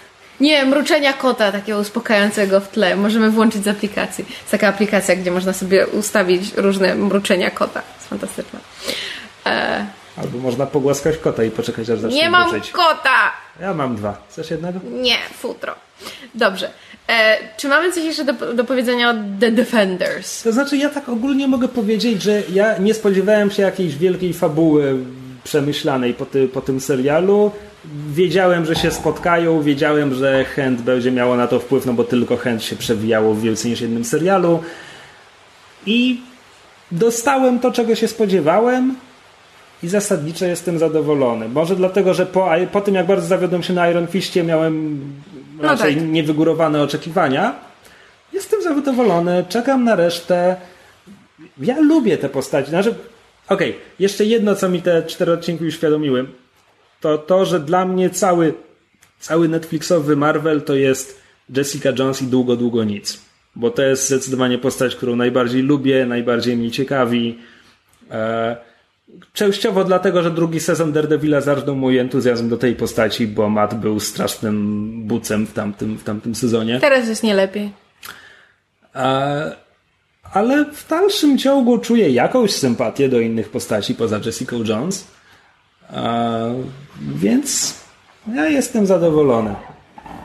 Ale, ale jestem w mniejszości, bo wykręcicie nosem. Znaczy, i... Nie, nie, nie. Ja, ja, Słuchaj. Ja, ja trochę ja kręciłem nosem, bo jakby zakładałem, że zaczynamy od wad, ale jakby ja się, ja się bardzo dobrze przy tym serialu bawiłem i to jakby nie ten. E, nie przy jakby czwarty, znaczy czwarty odcinek jakby sprawił, że, e, że go kupiłem, ale to nie znaczy, że pozostałe, że pozostałe trzy mi się nie podobały.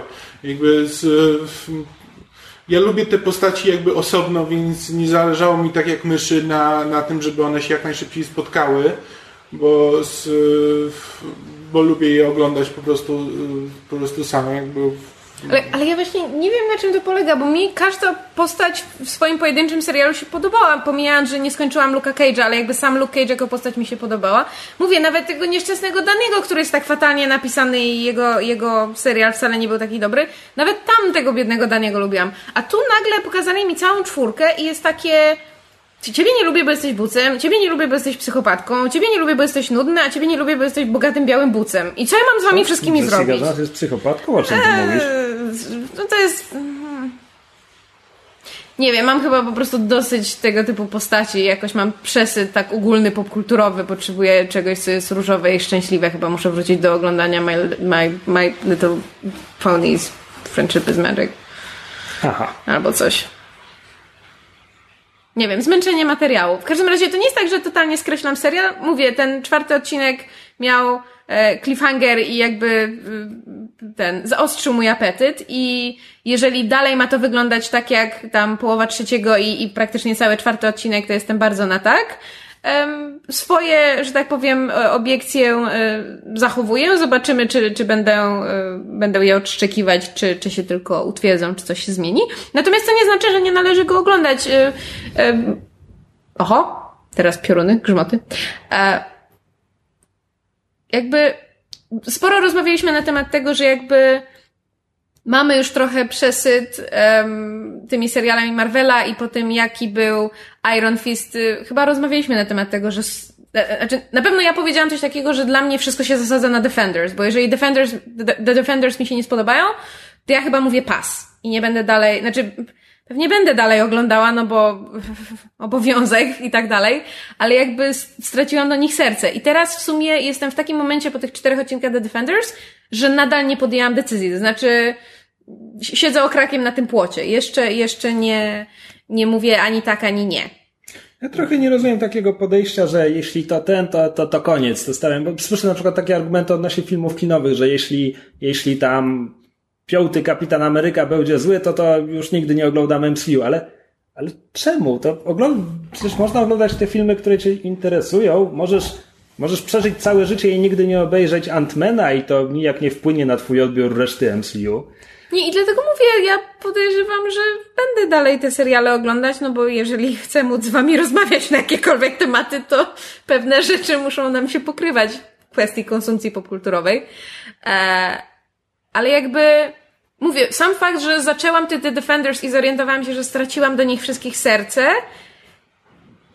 jakby sprawił, że, że zaczęłam się zastanawiać nad, nad sensownością tego i, i zastanawiam się, czy, czy jestem w tym odczuciu jedyna, czy, czy są też inni, którzy właśnie mają takie no fajnie, ale co z tego? Znaczy nie, jakby ja mam wrażenie, że jakby te Defenders jest jednym z jakby z na, mm, najlepiej nakręconych i jakby z na, najbardziej z głową nakręconych seriali. E, z, jakby szczególnie, że jakby ne, e, Daredevil jakby strukturalnie był jednym, chyba, chyba najlepiej się trzymał ze, ze wszystkich seriali. Tam były odcinki, które nie do końca były potrzebne, e, znaczy mówię o pierwszym sezonie. Były odcinki, które nie do końca były potrzebne. Mi się bardzo E, podobała struktura drugiego sezonu, która miała trzy oddzielne mini-arki, dzięki czemu moim zdaniem na przykład drugi sezon Daredevila to jest serial, który, w którym akceptuję, że on miał 13 odcinków, bo, bo miał miał tyle historii, żeby wypełnić 13 odcinków.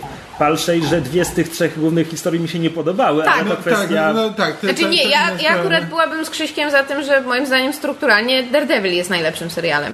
To Kamil to powiedział. Nie, Kamil powiedział pierwszy sezon, a ty powiedziałeś drugi, więc ja mówię, że cały. No tak, tak. Po, E, potem Jessica Jones. Tak naprawdę według kolejności wychodzenia. Mm, Jessica Jones, sorry, kiedy, Znaczy kiedy nie, miała- miała nad- raz ucieka, Miała to... nadprogramowe odcinki, ale jeżeli mówimy jakby jakościowo, ja nadal uważam, że Daredevil... Nie no, jakościowo, ale mówimy o E, strukturze, tak? Znaczy, Mówimy... strukturę, właśnie, jeśli chodzi o Ale ja strukturę, Luka to- Cage'a nie skończyłam. Niech to świadczy o tym, jakie ja mam zdanie Znaczy, na temat jego bo Luke struktury. Cage był ogólnie słabszy od Iron Fista. Palszej, że był sympatyczniejszą postacią i bardziej konsekwentnie napisaną, ale jako serial Iron W Fist sumie był racja, lepszy. Iron Fist jakoś lepiej te wątki przemieszał. E, Ale z drugiej tak- strony ja się nie mogę wypowiadać, bo nie skończyłam Luka Cage'a, więc... Ale ja skończyłem i autentycznie dobrze, to- uważam, że jest najsłabszym z tych seriali. Konstrukcyjnie. Dobrze. Przepraszam, bo Kamilowi za chwilę przerywamy. Nie, Wiesz co, jakby- to miła odmiana, zazwyczaj przerywamy tobie. Au. Bijecie, ty bucuty! Biją mnie w tym podcaście. Kobieta mnie Wow, bije! zmieniliśmy się w najgorszy Ej, rodzaj ej, słuchowiska po prostu. O nie, ty mnie bijesz! Ja cię teraz biję! Nie, nie bij mnie! O nie, za oknem pada deszcz! Słyszycie tę burzę? Efekty dźwiękowe. A tak naprawdę to Opydo stoi za kadrem i po prostu z konewki wodę na tackę leje. To wcale nie jest burza. Pozdrawiamy Pawła. E, nie, jakby jest najbardziej z głową przeprowadzony e, jakby... Przepraszam, o którym teraz mówisz? Daredevil pierwszy nie, sezon. Nie, Dobra. Defenders, Defenders już. już nie, nie, nie chcę mi się przechodzić jeszcze raz przez to, prze, przez wszystkie seriale y, i jakie, jakie do nich miałem zastrzeżenia. Ale z, jakby ma najspójniejsze, najspójniejsze postaci w ramach tego, co, w ramach tego, co pokazuje. Stara się mniej więcej e, z, wziąć pod uwagę jakby dosyć właśnie, to, co mówiliśmy o Luke Cage, Luke Cage z, e, z Jessica Jones jest innym Luke'em Cage'em niż z własnego, e, z własnego sezonu. Jakby on sta, stara się to jakoś połączyć w jedną spójną e, postać. E, to samo, z Danim mam wrażenie, że to samo robi. Znaczy z jednej strony właśnie próbuje tego, e, tego naiwnego Daniego e, z pierwszej połowy serialu, znaczy tego naiwnego, ale chcącego dobrze e, Daniego z pierwszej połowy serialu połączyć z tym późniejszym dupkowatym Danim z drugiej połowy serialu. E, A przy tym właśnie, a przy tym właśnie bardzo uważa na to, no to, nawet to, co mówiliście o kolorach, jakby na sam sposób, w jaki pokazuje te postaci, jakie prowadzi, jakby co nam, co nam o nich mówi, jakby jakie informacje nam przekazuje, co nam o nich mówi, zarówno jakby właśnie tym językiem, językiem filmowym, jak i w samym, jak i scenariuszowo. Ale jest cienka linia pomiędzy e, serialem, który jest nakręcony w sposób, że widzisz, że u, myśleli jak to pokazać, myśleli o tych kolorach i w kompozycji kadr, żeby, żeby te barwy były się upoznane. Jest cienka granica między tym, a przekombinowaniem. Yeah, I Defenders miejscami wpadają w przekombinowanie, szczególnie pod względem pracy kamery. Bo masz na przykład, jeśli mamy cięcie i zmianę lokacji, to pomiędzy jedną lokacją a drugą lokacją będziemy mieć trzy przejazdy metra i tak dalej, bo wiesz, Nowy Jork, metro, Tak. ruch, Wow. zmieniamy miejsce. Such mamy, metro. mamy ujęcia, gdzie trzy czwarte kadru są zajęte czymś, co jest na pierwszym planie i jest rozmazane, a postać jest tylko w tym małym tym. Tylko, że to jest takie ujęcie, które ci mówi, że postać jest obserwowana, albo że ma się czuć obserwowana, a ja wcale nie uważam, żeby akurat taka była w danym momencie. Mamy, o Boże, mamy po prostu ujęcie jak, jak ze Star Treka Abramsa w pewnym momencie, kiedy Jessica Jones idzie do góry nogami po suficie przez jakiś budynek, bo kamera po prostu robi 360 i to jest... Znaczy, ja szczerze Sorry. mówiąc... Okej, ja wiem, że ja wiem, że praca operatora może być nudna i oni chcą sobie urozmaicić obowiązki. Ja, ja doceniam to, co oni robią z paletą kolorystyczną. Bywa to momentami nachalne, ale fajnie jest tego wypatrywać. Natomiast mi się bardzo nie podoba, jak The Defenders jest nakręcony, bo uważam, że jest nakręcony albo źle, albo leniwie, albo sztampowo. W dowolnej kombinacji wszystkich tych trzech składników, czasami wszystkie trzy naraz. Bo po prostu w tym, wizualnie w tym serialu dla mnie nie ma nic ciekawego. Nic. Praca kamery, ujęcia, kadry, montaż, nic. Okej, czekaj, bo teraz, teraz Krzysiek mówi, że jest przesadzone i przekombinowane, ty mówisz, że tam nie ma zupełnie nic ciekawego. Znaczy w sensie jakby nie ma, nie ma nic, co bym stwierdziła, że e, jakby ta, tak jak mówisz, że Jessica Jones idzie na, po suficie, bo, bo powody. No właśnie, bo powody, żeby wyglądało fancy, albo bo tu jest nudno, więc zróbmy jakiś, jakiś dziwne Znaczy, cięcie. Nie, ile, oddzielmy nasze argumenty. Mój argument jest taki, że mi się Defenders podobają, bo są skomponowane tak, że widać, że ktoś o tym pomyślał, ale są takie punkty, w których mnie to drażni, bo jest, bo jest przekombinowane, bo jest niepotrzebne i tak dalej. Aha. Ale ogólnie mi się podoba. To ja z kolei mam wrażenie, że jest w ogóle nieprzemyślany, jest totalnie na odwal. W ogóle mam wrażenie, że cały serial jest na odwal. Nie, ja mam wrażenie, że właśnie, że jest przemyślane, że co najwyżej jakby... No, czas, czasami się za bardzo popisują. Tak, popisuje się albo po prostu ktoś miał jakiś pomysł, który po prostu nie, nie jesteś w stanie, nie jesteś w stanie go odczytać tak jak, tak jak twórca miał zamiar. No. No wiesz co, bo gdzieś tam, gdzieś tam na planie był taki Bill i, i, i Bill od dzieciństwa zbierał em, modele pociągów i Bill po prostu kocha wagony i on wszystkim mówił, słuchajcie, metro w Nowym Jorku jest fenomenalne, słuchajcie, wiecie, że mamy tutaj 23 linie, wiecie, że mamy tutaj setki kilometrów, w naszym serialu musi być metro. Możliwe, może akurat ten syn, syn producenta przechodzi przez fazę fascynacji pociągami. E, ale nie, jakby ja właśnie ja właśnie mam wrażenie, że nawet jeśli momentami to jest niejasne, jakby z, z po prostu te e, założenia, założenia twórców nie da się ich, jakby zwyczajny widz nie bardzo, znaczy, zwyczajny widz, po prostu widz nie jest w stanie odczytać, co właściwie twórca chciał przekazać, kręcąc scenę w ten sposób. Ja mam wrażenie, że twórca coś miał na myśli, kręcąc scenę w ten sposób, tylko po prostu zrobił to y, czasami źle. E, ale okay. wcale nie mam wrażenia, że to jest po prostu jakby, jakby forma dla formy. Okej, okay, no ja wrócę do swojego ulubionego przykładu. Gdyby to ujęcie chciało mi powiedzieć, że świat Jessica Jones został wywrócony do góry nogami, to okej, okay, będzie to strasznie nachalne, toporne i w ogóle, ale widzę myśl. Ale jej świat nie został wywrócony do góry nogami. Nie w, nie w tym, nie w momencie, kiedy mamy to ujęcie, nie w tym odcinku. Nie wiem, o którym ujęciu mówimy, ale niestety ja żałuję, że, żałuję, że nie byłem w stanie po prostu usiąść i obejrzeć tych odcinków, tylko musiałem coś robić w trakcie, bo trochę, trochę mi pouciekało takich, e, takich szczegółów. E... No, trzeba się będzie przyglądać przez drugą połowę serialu.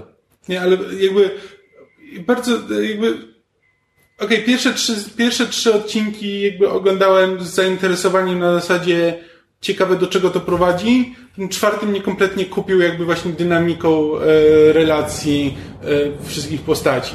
I jakby ja tą dynamikę kupuję, jakby z, bardzo łatwo jest ją poprowadzić w taki sposób, że że wszyscy śmieszkują, albo wszyscy się nie lubią i muszą się dopiero Patrz polubić. Avengers Widona. Tak, dokładnie, jakby z e, tego typu, tego typu błędy. Tutaj mam wrażenie, że jakby one są dosyć naturalne. Jakby są postaci, które po prostu naturalnie się nie lubią, są postaci, które mają jakby naturalny komediowy timing e, i to wszystko jest, to wszystko jest właśnie w kontekście ich relacji, jest przemyślane i pokazane dobrze, jakby wykorzystane. Nie, mam wrażenia, że jakby potencjał właśnie relacji pomiędzy dwoma postaciami jest niewykorzystany, że na przykład, że mm, jakby oglądając trailery miałem, e, bardzo się bałem tego, że konflikt między Danim i e, Luke'em Cage'em pożre większość tego serialu, że po prostu, że to będzie taki konflikt, który się musi potoczyć, bo my wiemy, że oni, że oni są w komiksach najlepszymi kumplami, więc teraz będzie, więc teraz e, serial będzie próbował nam pokazać przez długi czas, jak bardzo oni się nie lubią, po to, żeby na koniec gdzieś tam mogli się e, mogli się w końcu zgadać. Jakby na szczęście oni mniej więcej swoje, swoje różnice jakby rozmawiają o nich, wychodzą, wychodzą na wierzch, wciąż, wciąż nie do końca się lubią, ale jakby już się, ale już się dogadują. E, już mają, już widać te, te, ten zarys tego, kim mogą być te postaci, znaczy w jaki sposób, w jaki sposób właśnie e, potrafią odbijać piłeczkę między siebie tak, żeby to było zabawne jakby też liczyłem na to, że do czwartego odcinka już cały ten konflikt będzie kompletnie zażegnany, ale rozumiem, że nie do końca twórcy mogli to zrobić. Szczególnie, że tam na tym etapie żadna z tych postaci jeszcze nie ufa, e, nie ufa innej i nie do końca się lubią.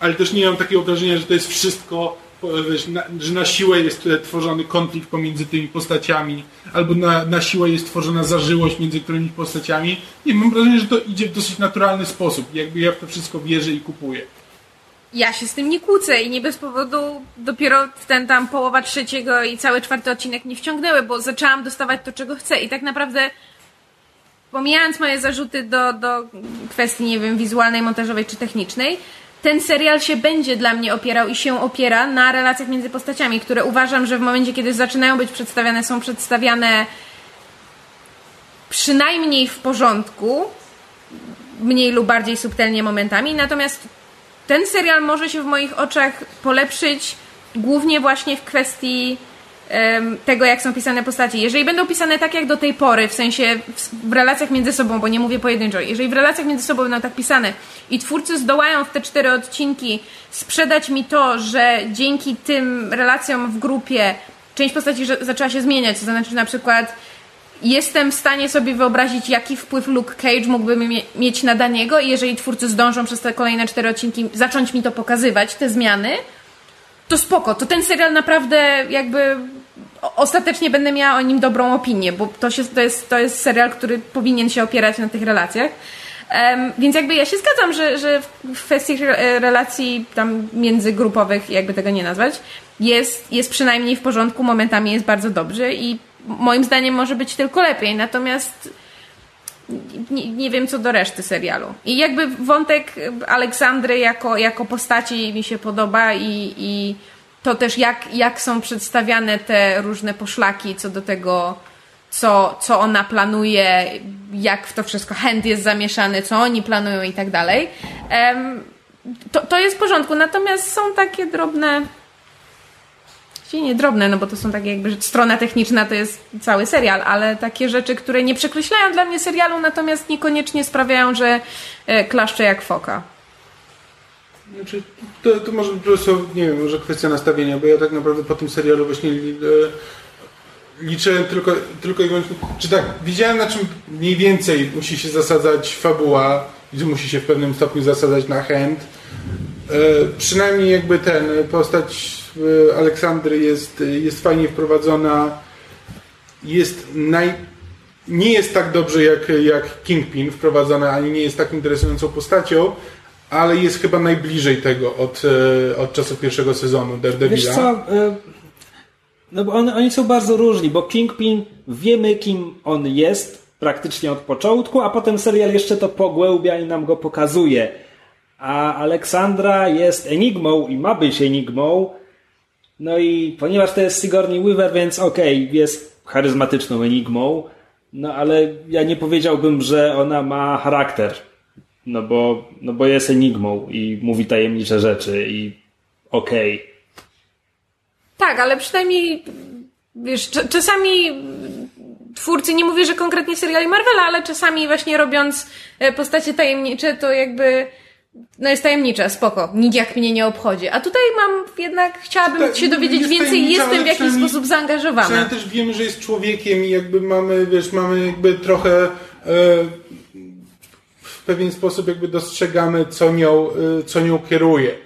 E, nie jest, nie jest to w żaden sposób subtelne, ani nie jest, nie jest to w, jakoś wybitnie, wybitnie poprowadzone, ale przynajmniej jest to zły, na którym nam w pewnym stopniu zależy i w pewnym stopniu z nim sympatyzujemy. E, I, i w jakiś sposób go rozumiemy. E, i jakby i dla mnie jakby te właśnie te relacje, że dopóki ten serial e, te relacje między postaciami e, zrobi dobrze, to jakby wiedziałem, że on mi się będzie podobał. Bo jakby cała ta, cała, cała intryga z chędami dla mnie jest sprawą kompletnie drugorzędną. E, drugorzędną. No, będzie i wiedzieliśmy, że będzie. I ona zawsze jest trochę taka, no i dobra, no, jeśli z tego jakoś wybrnął, to fajnie, jeśli nie, to jakby nie po to oglądam ten serial. Ej, ej, ej. A myślicie, że oni wyjaśnią tę wielką dziurę z Daredevila? Dobrze by było. Dziura będzie po prostu wisieć nad, nad nami wszystkimi. Jak dziura może wisieć? Pod nami wisieć. Chyba, chyba, że to dziura w niebie, jak w finale trzech czwartych filmów superbohaterskich ostatnich 10 lat. E, dobra, czyli co, wszyscy jesteśmy zasadniczo optymistyczni, ale mamy mniejsze lub większe wątpliwości, tak? Tak. Znaczy, ja, jest, ja jestem bardzo optymistyczny. E, mnie plecy bolą, więc ja może nie brzmię na to, ale, ale mi się naprawdę to przyjemnie oglądało. No. Okay. I jakby nie mam, nie mam, mam, wiesz, mam zastrzeżenia, no bo dostrzegam takie czy nie inne wady, ale strasznie fajnie mi się ten serial oglądało mimo wszystko. No dobra, to dziękujemy za uwagę. Pewnie w następnym odcinku być może już podsumujemy cały serial, albo za dwa tygodnie. Pewnie za dwa tygodnie, żeby też inni mieli czas obejrzeć. E, dziękujemy za uwagę. Tak jest. Dziękujemy za uwagę. Jak zwykle e, zapraszamy do zostawiania komentarzy, nie wiem, pytań, sugestii, waszych przemyśleń. Możecie do nas napisać e, na naszym profilu, przepraszam, na naszym fanpage'u na Facebooku. Możecie do nas napisać w komentarzach na myszmasz.pl. Możecie do nas wysłać maila na. Możecie nas również wesprzeć na Patronajcie. Będzie nam bardzo miłe. Wszystkie pieniążki idą na rozwój biednego podcastu. E, nie, przepraszam, już nie jesteśmy biedni, bo się sprzedaliśmy. Polecamy. E, e, Nikt nie zapłacił jeszcze. Cio, po, po, po, polecamy polubienie fanpage'a Podsłuchane. e, gdzie na, naszego nowego wspólnego projektu z innymi ludźmi z polskiej sfery podcastowej i nie tylko. E, I to tyle w tym tygodniu. Dzięki za uwagę i jak zwykle do usłyszenia w przyszłym tygodniu. Cześć! Cześć! Na razie. A jeżeli do nas napiszecie, będziemy szczęśliwi jak Fredka Ninja.